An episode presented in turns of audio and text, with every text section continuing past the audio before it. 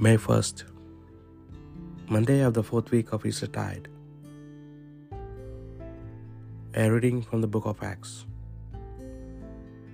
The apostles and the brothers in the Judea heard that the pagans too had accepted the word of God.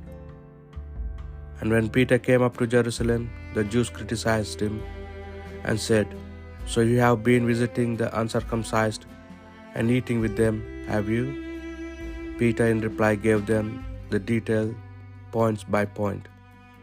One day when I was in the town of Jaffa, it began I fell into a trance as I was praying and had a vision of something like a big sheet being let down from heaven by its four corners. This sheet reached the ground quite close to me. I watched it intently and saw all sorts of animals and wild beasts, everything possible that could walk, crawl, or fly.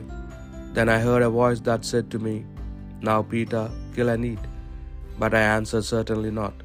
Lord, nothing profane or unclean has ever crossed my lips. And a second time the voice spoke from heaven, What God has made clean, you have no right to call profane. This was repeated three times before the whole of it was drawn up to heaven again. Just at that moment, three men stopped outside the house where we were staying. They had been sent from Caesarea to fetch me, and the Spirit told me to have no hesitation about going back with them. The six brothers here came with me as well, and we entered the man's house.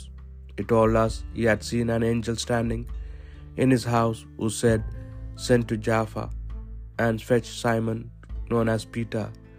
He has a message for you that will save you and your entire household. I had scarcely begun to speak with the Holy Spirit, came down on them in the same way as it came on us at the beginning. And I remembered that the Lord had said, John baptized with water, but you will be baptized with the Holy Spirit. I realized then that God was giving them the identi- identical thing He gave to us when we believed in the Lord Jesus Christ, and whom was I to stand in God's way? This account satisfied them, and they gave glory to God. God, they said, can evidently grant even the pagans the repentance that leads to life. The word of the Lord. My soul is thirsting for the living God. Like the deer that yearns for running streams, so my soul is yearning for you, my God. My soul is thirsting for the living God. My soul is thirsting for God, the God of my life. When can I enter and see the face of God? My soul is thirsting for the living God. O send forth your light and your truth. Let these be my guide. Let them bring me to your holy mountain, to the place where you dwell. My soul is thirsting for the living God. And I will come to the altar of God, the God of my joy, my Redeemer.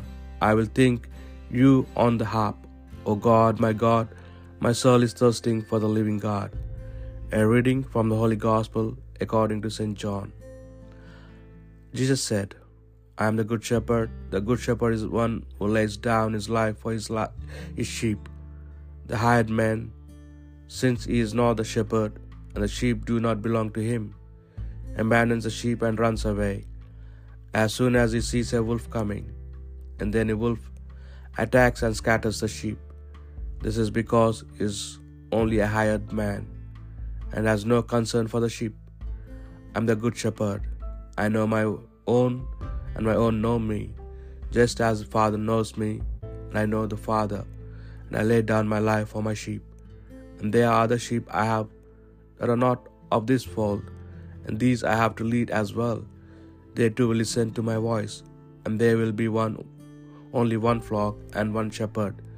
The Father loves me because I lay down my life in order to take it up again. No one takes it from me. I lay it down of my own free will, and as it is in my power to lay it down, so it is in my power to take it up again. And this is a command I have been given by my Father. The Gospel of the Lord.